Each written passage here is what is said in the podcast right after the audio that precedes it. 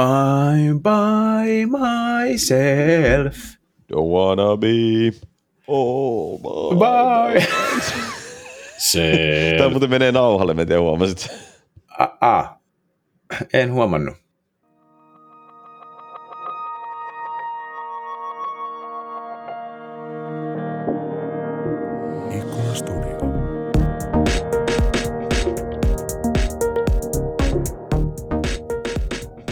Ja tuuletus ikkuna 119 täällä, hei. Mun on pakko sanoa, että mä oon kattonut semmoista sarjaa kuin Sunnuntai lounas, missä on tämmöinen hahmo kuin Severi, joka pääsee radiohostiksi ja hänellä nousee aika pahasti nesteet hattuun ja teki mieli ruveta huutaan tänne jotain. Mä oon ollut nyt viikon flunssassa ja se on juuri mennyt ohitse.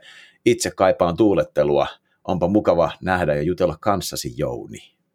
Hei Sakari, täytyy sanoa, että toi radioseveri tuli jotenkin vähän yllättäen, kun itse en juuri ole tämmöiseen niin kuin suomalaiseen viihteeseen perehtynyt, mutta voin hauskaa suositella. Joo. Sunnuntai lounas, todella hyvin kirjoitettu 20 minuutin jakso ja kaikin puolin huvittava perhejuttu. Kirjoita ylös johonkin. No ei kun mä voin katso kuunnella se ikkonastudiosta, mun ei tarvitse välttämättä kirjoittaa ylös sun telkkaritärppejä. Rai! Tehdään näin. Onko sinulla sellainen olo, että sä olet niin kuin boksissa tänään? Joo, kyllä mulla on sama. Siis viime viikko, kun olin lenssussa ja sitten oli kuitenkin jotain työjuttuja tehtävänä ja tälleen, niin on kyllä sellainen olo, että huomenna kun ajattelin mennä toimistolle, niin odotan sitä vapautta, että voin levittää siipeni ja lähteä tuosta etuovelta ulos. Tuo on tosi hyvä, koska 01190 on box. Meni aika mukavasti tämän episodin teemaan. No niin meni, kyllä. Täysin suunnitellusti. Miten sä voit?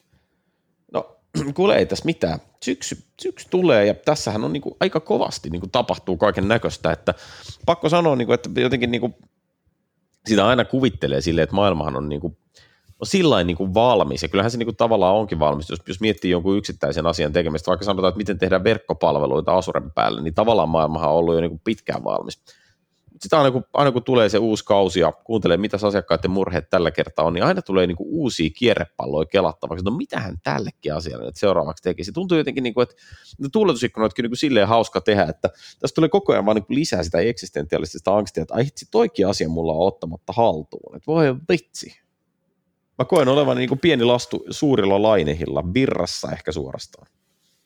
Toi on, mä arvostan tosi paljon, että sun approach on tällainen, että sä niinku kelaat, että toikin on ottamatta haltuun. Mä oon jotenkin niin kuin ehkä antanut periksi siinä ja elän niin kuin semmoisessa lean-maailmassa, missä mä otan haltuun asioita, mitkä tulevat vastaan.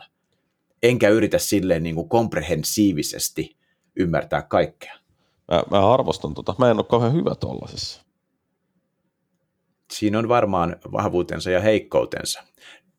Tohon liittyen, että maailmassa on tapahtunut, niin on tapahtunut. Oli esimerkiksi tällainen tapahtuma kuin Azure Serverless Conf syyskuun loppupuolella, ja siihen löytyy linkki meidän keynoteseista. Siellä on muutamiakin videoita, mitä voi tsekkailla Channel 9 kautta, jos haluaa tämmöistä Azure Serverless Conf-juttua kuunnella. Siellä on jauhettu Azure Functioneista, Cosmos DBstä, muista tietokannoista ja Logic Appseista, varmaan näin niin kuin predominantisti.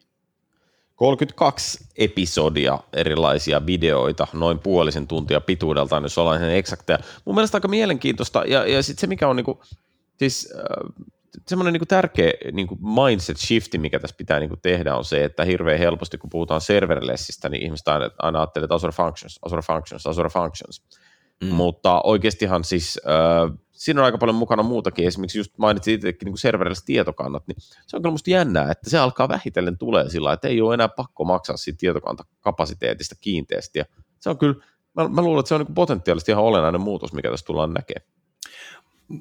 Tuossa pari viikkoa sitten yksi asiakas kysyi, pohtivat projektia, että rakentaisivatko sovelluksen, ja sitten siinä arkkitehtuurissa oli tietysti kaikkea Azure Functionsista ja Blob Storagesta API Managementtiin, näin niin kuin visio mielessä, ja kysyi, että hei, mikä palikka täällä on semmoinen, että tämän kun ottaa, niin rupeaa heti maksaa. Ja piti ihan niin kuin miettiä, että ei niitä riskejä ole niin kuin ihan hirveästi. Joo, API Management voi olla premiumina 2,5 kiloa kuukaudessa, mutta sä rupeat käyttämään sitä 50.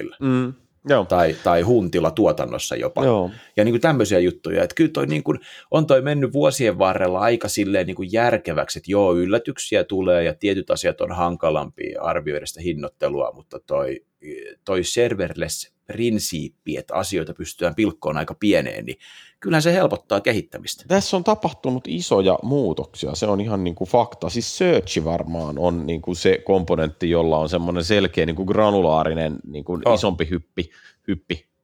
Granulaarinen ei ole ehkä. Vähän, siis RAI-koko on suuri, sitä yritin sanoa, että siinä on ehkä niinku semmoinen, ja onhan niitä niinku jotain muitakin, mutta enimmäkseen ollaan aika pay as you go maailmassa, että silleen itse asiassa kaikki on enemmän vähemmän serverless tässä. Sitten tietysti, jos siellä on kuuntelija, jolla on, sanotaan nyt 1 miljoonaa laitetta kentällä, ja sieltä pitää hakea dataa, niin voi olla, että tulee niin kuin toisessa päässä haasteita, että vaikka haluaisi maksaakin jotain, niin ei kaikki välttämättä skaalaudu. Joo, ja sitten oikeastaan kysymys on myös siitä, että kuinka helppo pokkeja on tehdä, että kyllähän sitten kun mennään oikeasti isoihin tuotantoympäristöihin, niin sitten siellä on montakin elementtiä, josta voi maksaa ihan oikeata rahaa, ei siinä mitään. Säkin jauhoit jostain, joku muukin tapahtuma tai videoita tai jotain muitakin on tullut. Joo, siis en mä tiedä kehtaisinko tapahtumaksi sanoa, mutta sanotaan, että ajattelin, että mainitsemisen arvoinen voisi olla kuitenkin todeta tuo Well-Architected Backstage Tour, joka on mun mielestä nimetty erittäin kummallisesti. Siinähän viitataan siis tähän Well-Architected Frameworkiin, josta Jani Nevalaisen kanssa puhuttiin joskus ehkä luokkaa 10 episodia takaperin. Ja täytyy sanoa, että kyseinen tapahtuma on siis, onko se nyt 5 vai 6 videota Channel 9:lla, en ole ihan varma, että kuinka vahva se waffikytkös siinä on, mutta nimellisesti sellainen on, mutta se on niin kuin jännä, siellä on esimerkiksi kun presentaatio Operational Excellenceista, joka on käytännössä selitys siitä, miten armideploymentit toimii, mikä ei ole kauhean kiinnostava, mutta sitten siellä on toisaalta esimerkiksi ihan mun mielestä varsin mielenkiintoisen oloinen pieni presentaatio siitä aiheesta, että miten toimii virtuaalikoneiden kustannusoptimointi niin kuin tässä Azure Cost Managementissa, ja vähän tarinaa siitä, että kuinka Microsoft Research on tuottanut sellaisen algoritmin, jolla ne tulkitsee, että onko virtuaalikoneen kuorma asiakkaalle näkyvää vai onko se niin kuin maintenance-kuormaa, jossa ei haittaa, että vaikka sitä koneen CPU-maksimia niin käppäisi, ja tätä kautta saadaan tehtyä parempia suosituksia siitä, että miten niin kuin VM-kapasiteettia voi optimoida.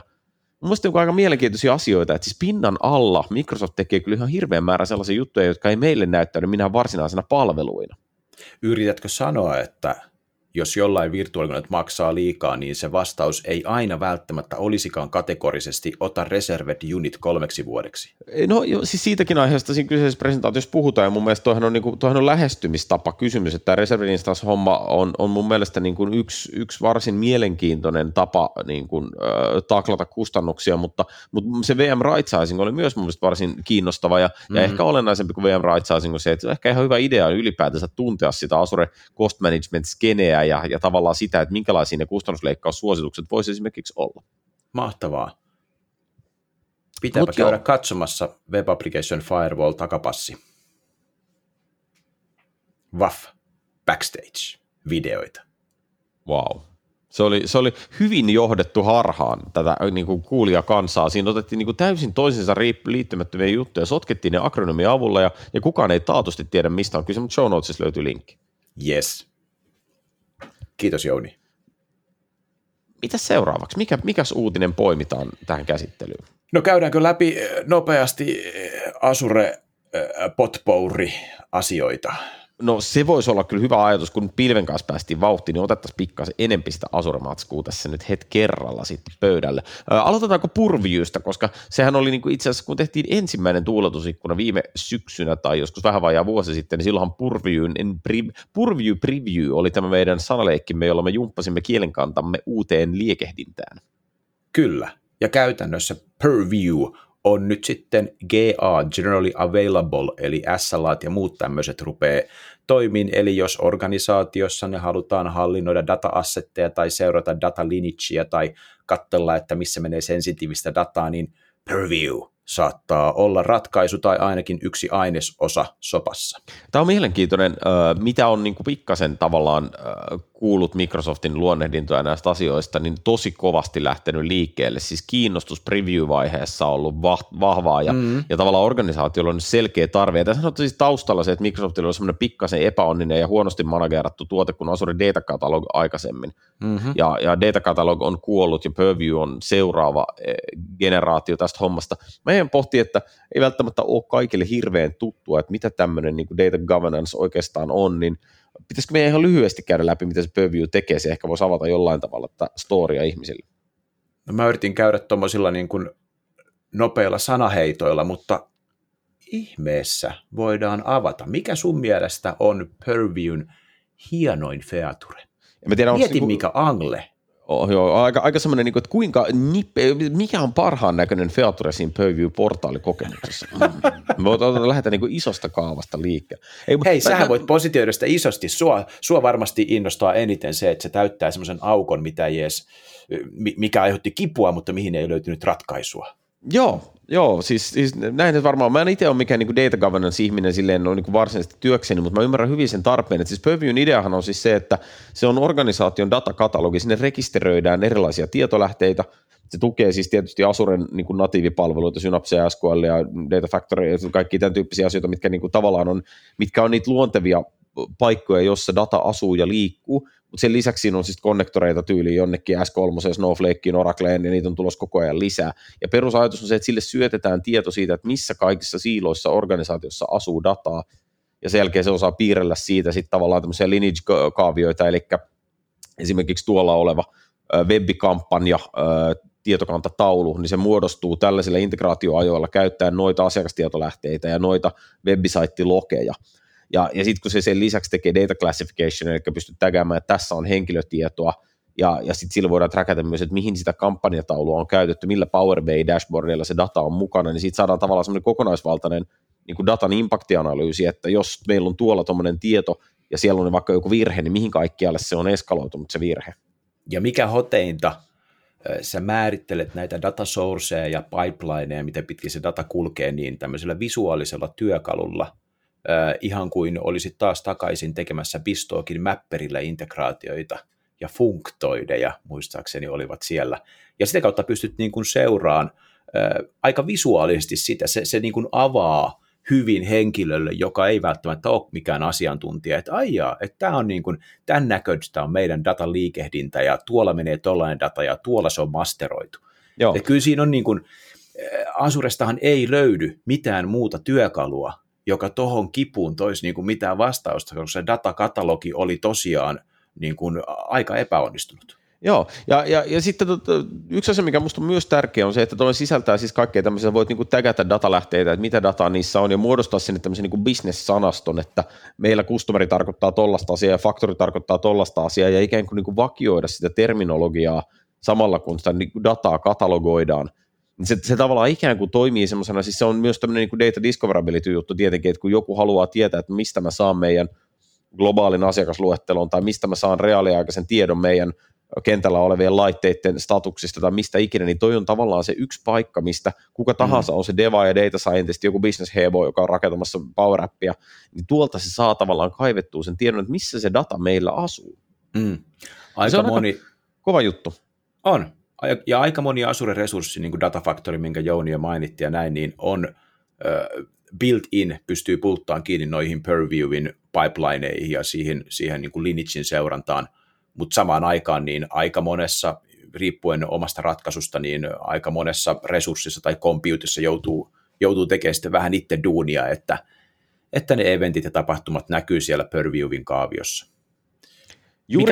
Mikä tuossa on makeeta, niin on se, että tuntuu hyvältä sanoa, että hei, tähän ei löydy muuta ratkaisua, koska yleensähän Azure ja julkinen pilvi, mikä tahansa pilvialusta, on jo niin iso, että joku kysyt, miten tämä tehdään. No hei, käydäänkö top 3 vaihtoehtoa, niin kuin pros and cons. Niin nyt on kiva sanoa, että jos teillä on tommosia juttuja ja te haluatte tommosta, niin ottakaa, tsekakkaa tota. Se, mikä mun mielestä Purviewssa on mielenkiintoista myös on se, että siis osittain toi, mitä sä sanoit, pitää paikkansa sen takia, että se ei oikeastaan ole mun mielestä paassikomponentti. Siis en tarkoita sitä, etteikö sillä olisi niinku paassirooli, mutta samaan aikaan joku kolmas osapuoli voisi myydä ja myykin vastaavaa tuotetta saassina. Että itse asiassa Purview on siitä musta niinku harvinainen tuote, että se on musta oikeastaan olennaisesti ottaen, se on SaaS-tuote. Siis sen voi ajatella, että se on niinku, jollain tavalla softan rakennuskomponentti, mutta kyllä se musta niinku olennaisesti ottaen kuitenkin niinku positioituu tämmöiseksi käyttöliittymäksi, käyttökokemukseksi. Ja ehkä osittain sen takia siihen ei ole kilpailevaa ratkaisua, koska Asuressahan ei tämmöisiä käyttöliittymiä ja käyttökokemuksia kauhean paljon ole, että niinku Application Insights ehkä on. Time Series Insights. No joo, Time Series Insights, joo. Mutta on vaikea musta sanoa, että TSI olisi SaaSia, mutta ehkä mennään tässä tähän niin kuin sellaisiin asioihin, mikä ei ole niin relevantteja, että käyttäisi hirveästi kuulijoiden aikaa siihen. Mutta siis joka tapauksessa se pointti on siis siinä, että kuinka paljon Azuressa on sellaisia tuotteita, joista tulee sellainen fiilis, että onpa hyvä idea, että bisneskäyttäjät haahuilee Azure-portaalissa. Tämä on ehkä niin kuin jotenkin tavallaan niin kuin se balanssi, mitä mä siinä mietin, että et siksi ehkä se Purview on vähän erilainen, koska sen käyttöyleisö on niin selkeästi niin kuin tavallaan yhden abstraktioleirin korkeammalla kuin suurimmassa osassa paassipalveluista. Totta. Hyvä nosto. Muita asioita, mitä on tapahtunut, ja tämäkin liittyy dataan, niin on tullut tämmöinen kyvykkyys, että Azure Storage-accountin pystyy vaihtamaan Azure Data Lakeiksi jälkeenpäin. Eli jos organisaatiossa ne on Azure Data Lake ja sitten jotain Azure Storage, ja se Azure Storage on vähän vanhempi, ja silloin kun se luotiin, niin ei määritelty, että tämä on Data Lake, ja tässä on hierarchical namespaces, eli aivan oikea folder-struktuuri, ja mukana tulee myöskin kivempi POSIX-kontrolli siitä, että mitkä Azure AD security groupit ja käyttäjät saavat nähdä tai avata tiedostoja tai hakemistoja siellä Data Lakeissa, niin nyt sen voi laittaa päälle semmoisen vanhempaan storageen. Ja Microsoftihan sitä suosittelee osittain varmaan vain siksi, että jos teillä on Azure Storage, missä on vaikka teran verran dataa, niin laitatte sen dataleikiksi, niin sinne syntyy metadataa liittyen siihen hierarkiaan, ja sitten teidän storagenne viekin enemmän tilaa, ja se maksaa lisää. Ei tosin paljon, mutta kuitenkin. Olipa taas ikävä tuommoinen. Sait tuohon niin negatiivisen klangin sinänsä niin kuin tärkeäseen uudistukseen. No, toi on musta ihan hyvä juttu niin kuin sellaisenaan siis Storagen ja Dataleikin tasolla, mutta myös ehkä mun mielestä semmoisena niin kuin yleisempänä juttuna, että se on hauska huomata, että Microsoft Azure-kehityksessä hiljalleen tuo mukaan näitä vanhojen resurssien migrointia uudempaan malliin.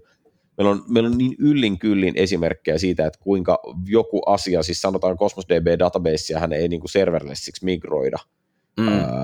Tai sanotaan joku niin kuin Kubernetes-klusterin, jos se on luotu siellä vanhalla verkkosysteemillä jo vuosia sitten, niin sitähän ei siihen uuteen verkkosysteemiin migroida, vaan sä luot sen uusiksi.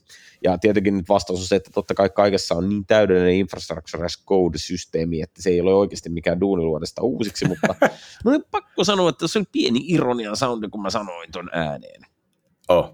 Joo, kyllä toi on, siksi me nostettiin tämä, vaikka tämä on näin pieni juttu, niin tämä on sinänsä tärkeä, että toi dataleikki on oikeasti, noi featuret, mitä mainittiin, se folder-struktuuri ja oikeudet, niin kuin auktorisaatio, mahdollisuudet, niin ne on niin hyviä, että niitä kannattaa käyttää, mutta mua harmittaa se, Jouni, että missään ei sanota, että hei, kun sä painottaa togglee, niin se hinnoittelu ei muutu. Jos sä katsot pricingi, kalkulaattorissa, sä et näe, että sillä on mitään hintaeroa sillä dataleikillä tai storagella, mutta se hinta kuitenkin hyppää. Minkä takia? Koska se syntyy metadataa, kun se vaatii se hierarkia sen metadatan toimijakseen, ja mua häiritsee se, että sitä ei niin kuin sanota missään. Se on niin kuin, tämä on niin kuin läpinäkyvä, tämä on prinsiippiasia, tämä on tunneasia. Joo, eikä se ole ainoa juttu, ja onhan Azuressa muitakin sellaisia ärsyttäviä asioita, jos sä menet skaalaamaan Rediscashen premium-tierille, niin sä et voi enää skaalata sitä takaisin standardiin, ja kaikkea tämmöisiä, niin kuin, siis niin kuin siitä huomaa, että maailma on epätäydellinen, mutta tietysti useimmiten epätäydellisyydet on niin kuin sitä magnitudia, että sillä ei oikeasti ole mitenkään fundamentaalisesti väliä, mutta jos lähestyy semmoiselle oikein perfektionistisella otteella sitä, että minkälaista pilvihallinnointi on, niin kyllä sitten kieltämättä irvistää vielä muutamasta kulmasta. Mutta se Redisin downscale, sehän olisi murha. Kun sä viet sen premium-tasolla, niin sille tulee muistia, se ei nollaannu aina, kun sä laitat sen alas, niin jos sä downscalaisit, sä murhaisit niin kuin muistavan olion.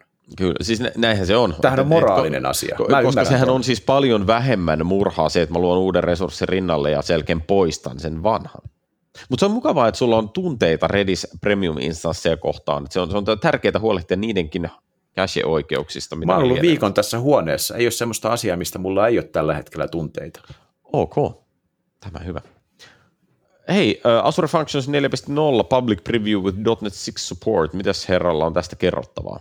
No ei oikeastaan varmaan muuta kuin, että Azure Funkkaria taas tulee uutta versiota Fine, Nice, Fauki, Finland Azure User Groupin tips and trickseihin on tulossa MVP Joonas Westlin jossain vaiheessa puhumaan siitä, kuinka Azure Functions 4.0 muistaakseni juurikin isoloitu versio toimii, eli tämmöinen out of process versio. Azure Funkkareita pystyy kehittämään kahdella eri tapaa, in process ja out of process, ja tämä out of process tarkoittaa, että jos semmoisen Azure Funkkarin kehittää, niin se ei pyöri sen hostin prosessin sisällä, joka tarkoittaa, että siellä pystyy tekemään asioita, jotka pystyy määrittelemään itse middlewareja, dependency injectionia, ei tarvitse miettiä, että mitä versioita hostissa pyörii eri libeistä, kun ne voi itse määritellä. Eli ihan niin kuin hauska juttu, durable function ja tämmöiset tehdään tietysti in process, mutta tämä out of process tai isoloitu juttu on silleen semi-uutta kamaa tuolla Azure Functions maailmassa, ja halusin highlighttaa, että siitä on Faukin kautta tulossa pikku video by Joonas. Kuulostaa erittäin hyvältä. Joo, Functions on niinku teema, joka on tavallaan, se on tämmöinen deceptively simple, että sehän näyttää pintapuolisesti erittäin yksinkertaisesti, mutta sitten kun lähdetään oikeasti tekemään monimutkaisesti skaalautuvia ja robusteja serverless-sovelluksia, niin siellähän on vaikka mitä pitäisi ihan oikeasti osatakin, mutta se on mahtavaa, että Joonas kertoo meille lisää. Laitetaan linkki show notes. Se on ihan totta. Toi prinsiippi tosin toimii mun mielestä vielä enemmän Logic Appsien kanssa, jotka on vielä enemmän deceptively simple, ja sitten välillä ne ei vaan olekaan kauhean hyviä tai niitä pitää käyttää eri tavalla. En ole mikään Logic App-mestari, mutta joskus, jos niitä on tehnyt 100, eikä ole miettinyt monitorointia, niin voi ruveta harmittaa. Puhut erittäin asiaa. Meillä on juuri tiimi työstänyt paljon tätä meidän integraatioplatformaa ja service-tarjoaman kehittämistä ja muun muassa näiden meidän valvontatyökalujen vakiointia. Se on kyllä lystikästä. Meillä on siihen hauska story, mutta eipä ole mikään ihan yksinkertainen. Mutta ehkä maailma joskus tulee valmiiksi Microsoftinkin puolelta. Kristalloit sitä ajatusta, kunnes se mahtuu yhdelle A4. No pilvessä se A4kin on infinitely scalable.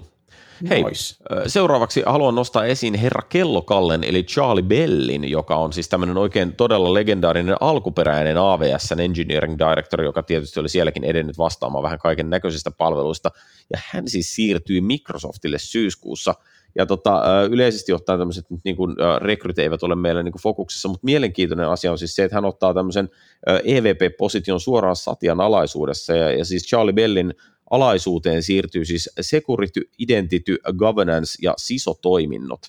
Eli siis tosi kokonaisvaltainen ja heavy ote niin kuin Microsoftin tietoturvatekemisestä, ja nyt siis tosiaan suoraan niin kuin Microsoftin johtoryhmätasolla.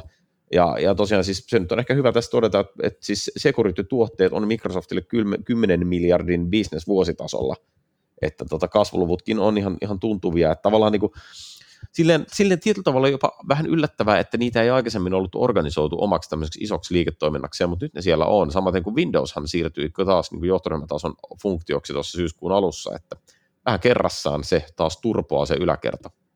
Toi security-homma, se, että siinä on niin kuin kriippiä, että yhtäkkiä kaikki security-tuotteet on niin kuin todella iso business Microsoftille. No ensinnäkin, mitä siihen lasketaan? No siihen lasketaan nyt varmaan Azure AD:ta ja niin kuin kaikkia tämmöisiä, että mitä kaikkea siihen cross-referensataan, niin ihmekös, että se on iso. Mutta kyllä mun on pakko niin kuin sanoa näin niin kuin ulkopuolelta Microsoftia, että onhan se nyt yllättäen nopeasti Microsoftista on tullut niin kuin uskottava security-kentän toimija. Mehän just juteltiin Veron-sison Mikko Hakulin kanssa, ja Mikko mun mielestä parafreisaan häntä ja hän lähettää vihaista postia, jos parafreisaan väärin, mutta oli mielestäni samaa mieltä, että Microsoft on yhtäkkiä niin kuin varteenotettava, uskottava security-toimija. Osittain siihen varmaan on niin kuin Sentinel ja tällaiset asiat, jotka on niin kuin puhtaita security-tuotteita, jotka kyllä vallottaa markkinaa. Sentinelistä esimerkiksi niin kuin jengi on aika innoissaan ymmärtääkseni, sekä asiakkaat että konsultit, asiantuntijat. Mutta kyllähän toi niin nopeasti on tapahtunut, että nyt tämä Charlie Bellin nimeäminen, niin eikö se niin kuin, me voidaanko me vetää siitä sellainen johtopäätös, että Microsoft on niin kuin double down on security?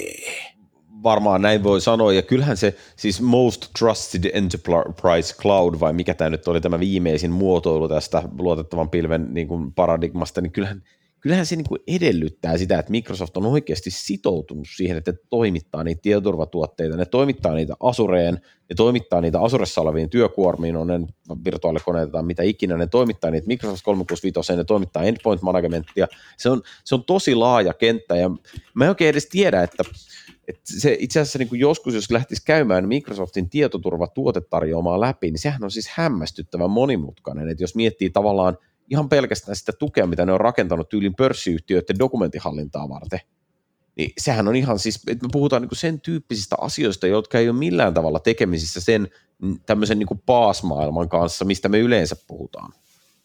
Ja se on kyllä, mä juttelin yksi tämmöinen tietoturva-asiantuntija meiltä näytti toi mulle siellä niin kuin System Centerin, onko se Configuration Manager, sieltä löytyy tämmöisiä, että niin kuin mitä standardia haluat siikaa. Onko teidän Azure-ympäristö tämän standardin mukainen? Sitten sä voit valita jonkun NISTin tai jonkun toisen standardin. Sitten se vaan niin kuin näyttää, että onko niin kuin vihreitä vai ei. Ja tos ei ole vihreitä, voit mennä katsoa, että miksei sun ympäristö ole tämän standardin mukainen. Eihän tämä nyt niin kuin perusyrityksille, harva on silleen, että jes, ollaan niin kuin just niin kuin standardi. Mutta vähänkin isommille lafkoille, mitä sitten heidän asiakkaansa auditoi tai muuta, niin se, että sieltä pilvestä löytyy niin kuin vihreätä ja punaista valoa, että mitkä on täytetty ja mitkä ei ole täytetty, ja se on niin kuin napin painalluksen takana, että sun ei tarvitse ottaa mitään auditointia tai konsulttia tai mitään, sä vaan tiedät sen. Niin, joo, mä sanoisin näin, että kyllähän sun tarvii ottaa auditointia ja konsultti, mutta se, että sulla on niin kuin sulla on realistinen mahdollisuus varautua siihen hommaan etukäteen. Sä saat niinku baselinein koneellisesti, niin sehän on ihan mieletön juttu. Mutta sun ei tarvitse ottaa auditointia, että joku käy läpi kaikki sun resurssit ja katsoo, niinku, että onko nämä niinku tämän standardin toi flagivaatimus, onko se niinku täytetty. Just ymmärtääkseni missään muussa julkisessa pilvessä ei ole vastaavaa toiminnallisuutta. Joo, ja mutta tosi mielenkiintoinen juttu on se, että mä en itse asiassa muuten sanoa, että mulla loppuu tässä kohtaa osaaminen, että mä en tunne enää kuinka pitkälle se Microsoftin tietoturvatarina oikeasti ulottuu, mutta Microsoftin viestihän on koko ajan se, että tietoturvatarjoama on cross-cloud, että sä voit niin kuin, turvata myös muissa pilvissä olevia resursseja, mutta se, että osaa kuinka pitkälti osataan esimerkiksi auditoida muiden pilvien standardinmukaisuutta, niin se on varmaan aihepiiri, johon Microsoft ei ehkä edes halua mennä. Mutta kuitenkin se ajatus siitä, että Azure Security voi olla se välineistö, jolla hallinnoidaan myös sun muissa pilvissä olevia työkuormia. Ja tämäkin on mun mielestä tosi tärkeä asia. Mutta se on sama kuin Azure ADn käyttää jotain, voihan sitä käyttää, mutta Azure Storageen se on natiivisti kiinni tai Azure Data Lakeen, mutta tuskin se niin kuin Amazonin vastaavaan binääristorakeen on kiinni, että voi käyttää, mutta jotain menetetään. Niin, no, siis ainahan jotain menetetään. Siis tämä sama juttu kuin Cost Management oli alun perin, oli pilvineutraali tuote. Että eihän maailma niin kuin täydellinen ole, mutta samaan aikaan Microsoft on mielestäni tosi hienosti ottanut huomioon sen, että tämän päivän yritykset on cross-cloud, ja se on niin kuin pakko rakentaa toi välineistö. Siis jos puhutaan governance-välineistöstä, niin eihän siinä olisi mitään järkeä rakentaa governance-välineistöä, joita pitää tehdä useampi siilo, vaan että jotta governance-välineistö voi toimia, niin sen pitää toimia kaikissa ympäristöissä. Tähän koskee myös sitä Purviewta, että sen takia siinä on tukea jollekin Amazonin S3, jotta pystytään huolehtimaan Azure-keskeisesti kaikista niistä governance-velvoitteista. Se on ihan totta. Ja tykkään kyllä, en ole ihan varma, ovatko hienosti ottaneet muut pilvet huomioon, mutta tykkään, että he ei ainakaan ole blokanneet niitä. Että se ei ole sitä, niin kuin, että niin kuin kielletään muiden käyttö tai tehdään vaan omaa kamaa, ei mietitä muita. Niin, no, se on, siis sanotaan, se on niin kuin vanhaa maailmaa. Joo, ehkä se huomioon ottaminen on silleen paljon sanottu, siis tällä hetkellä se varmasti näkyy puheissa enemmän kuin teoissa vielä, mutta se johtuu osittain siitä, että koko Microsoftin tämmöinen kokonaisvaltainen cloud security-homma, niin se on aika early days. Ja niin kuin puhuttiin jo Charlie Bellin rekryssissäkin, että tavallaan nyt vasta tämä nyt asia organisoidaan tämmöiseksi isoksi selkeäksi yksiköksi. Kyllä. Mutta on se silti, siis aika paljon puhuttiin tämmöisestä niin kuin pienestä Charlie Bell nimitään johonkin juttuun, niin yhtäkkiä tulikin näin paljon asioita siitä mieleen. Ruvettiin positioimaan. Hei, unohdetaan nyt Azure tältä erää. Me ollaan puhuttu paljon Azuresta tämän episodin aikana. Otetaan muutama muu aihe vielä pöydälle. Ihan tosi supernopeasti pari devi-juttua, mitkä ajattelin tässä highlighttaa. Jos jotain kiinnostaa Visual Studio Extensibility, niin siis Visual Studio blogista löytyy postaus The Future of Visual Studio Extensibility is Here, missä puhutaan siis käytännössä siitä, että miten Visual Studio 22 laajenteiden kirjoittaminen on hieman erilaista kuin aikaisemmin. Ja jos olet joskus jumpannut VS-laajenteita, niin nehän ei ole ollut mitenkään ihan hirveän helppo kategoria. Siinä on niin kuin tavallaan on monenlaisia, on niin kuin Sakarin ahitrendi, joka on sille, että käyttääkö joku vielä Visual Studio, ja sitten on toisaalta ihmisiä, jotka esimerkiksi jotain isompaa tuotetta kehittäessään tykkäisi tehdä hirveästi omalle tiimille laajenteita, ja se parantaisi tuottavuutta merkittävästi. Ja koko tälle spektrille alkaa nyt löytyä enenevässä määrin tukea tietysti, koska VS Code on siellä yhdessä päässä, ja toisaalta VSN extensionitkin alkaa olemaan jotain muuta kuin ihan totaalista salatiedettä. Suosittelen tutustumaan, jos asia kiinnostaa. Hyvä nosto. Toinen, vitsi mikä ironia soundi tuossa kyllä. Ei ollut ironiaa, hyvä nosto. Siis musta on tosi makeata, että Visual Studio-tiimi paranee ihan vain siksi, että Visual Studio Code on olemassa. Se on totta. Siis ihan pelkästään se, että nyt on Visual Studio Code, niin Visual Studio, ei juma.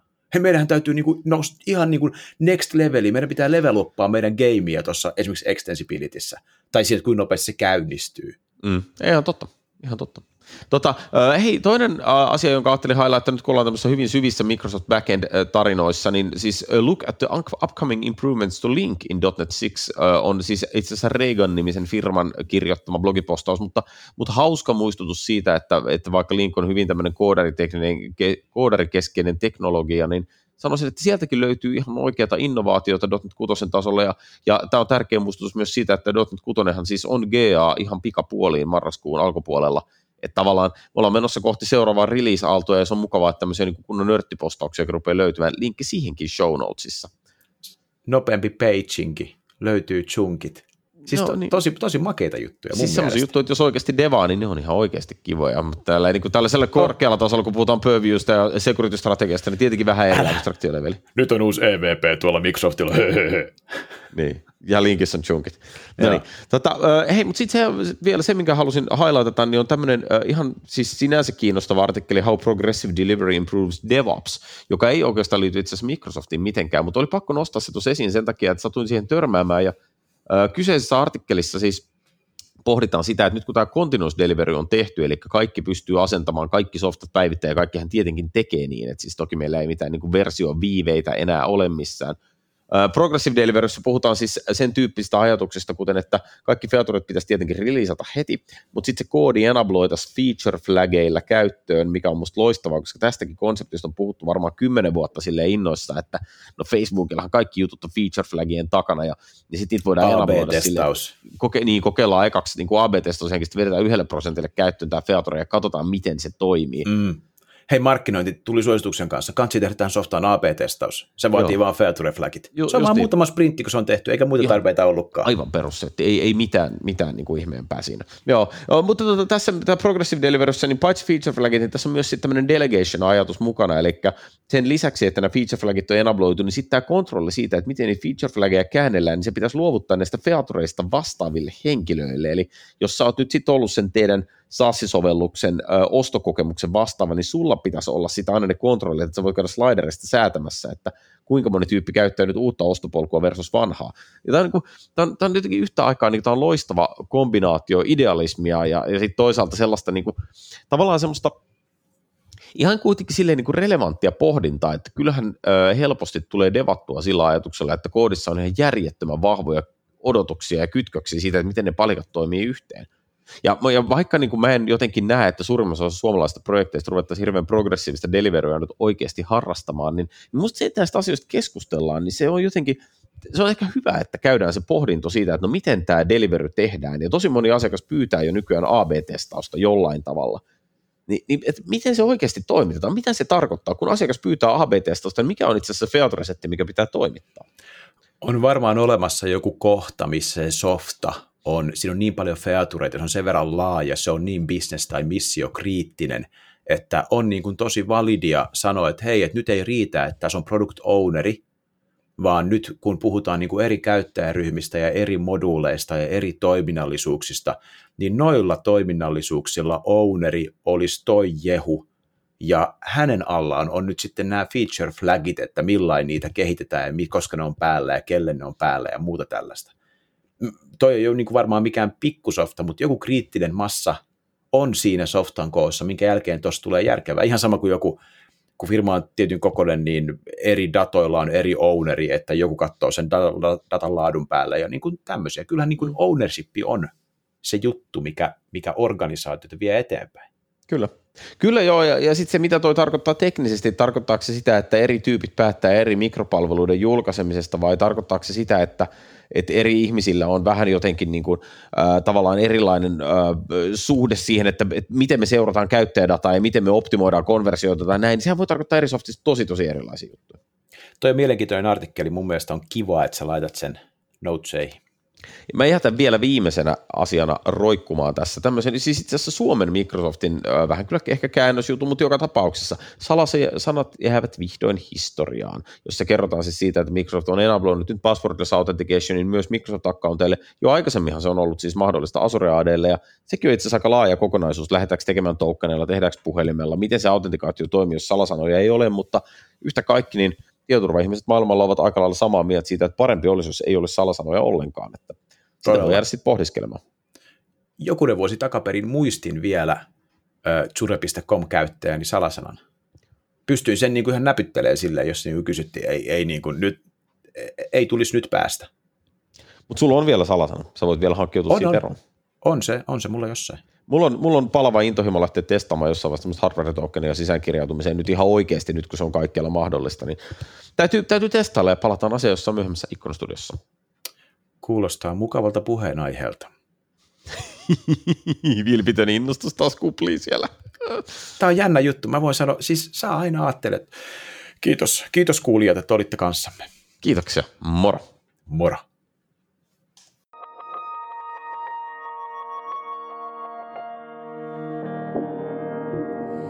Studio.